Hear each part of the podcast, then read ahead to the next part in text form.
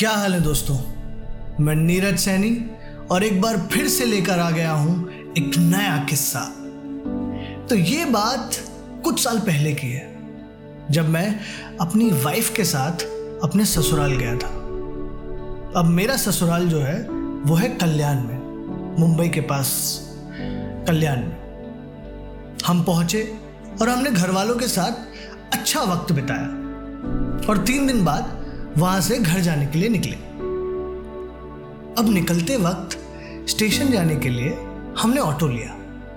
Auto वाला पैसे थोड़े ज़्यादा बोल रहा था, क्योंकि मीटर से वहाँ कोई ऑटो चलाता नहीं। तो हमने भी थोड़ी आनाकानी की। फिर वो जैसे तैसे कम पैसों में मान गया। हम ऑटो में बैठे और ऑटो चला। और हम side by side local train की टिकट बुक करने लग गए मोबाइल पर। अचानक से तेज बारिश चालू हुई तो मेरी वाइफ ने साइड के पर्दे खोलने चाहे। फिर हमने सोचा कि बारिश अभी बंद हो जाएगी, रहने देते हैं। तभी धड़ाम से कुछ आवाज़ आई। देखा सामने एक लड़की स्कूटी के साथ फिसल गई। लोग उसे उठा रहे थे। जब तक उसके पास तक पहुँचते, वो फिर से खड़ी होकर एक हाथ से स्कूटी चलाते हुए निकल गई। उसको एक हाथ से स्कूटी चलाते देखकर मैं मज़ाक उड़ाने ही वाला था कि हमारा ऑटो एक जनरल स्टोर के पास आके रुकने लगा। मैंने सोचा, यार, ये ऑटो वाला आज लेट करवा देगा। अब पता नहीं क्या चाहिए इसको। खैर, उसने ऑटो रोका। तो मैंने देखा, वो लड़की जो अभी भी गिरी थी, वो वहाँ स्कूटी से उतरकर शॉप के अंदर जा रही थी।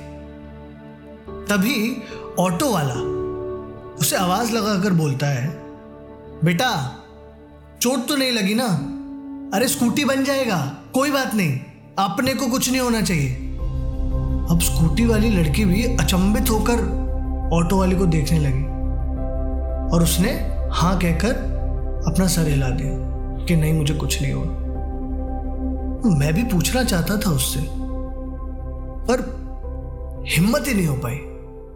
कुछ बोल ही नहीं पाया मैं। हम ऑटो में आगे बढ़ गए और मैं बस यही सोचता रह गया कि कभी कभी थोड़ी सी केयर, चाहे वो अपनों से मिले या किसी अजनबी से अच्छा महसूस कराती है।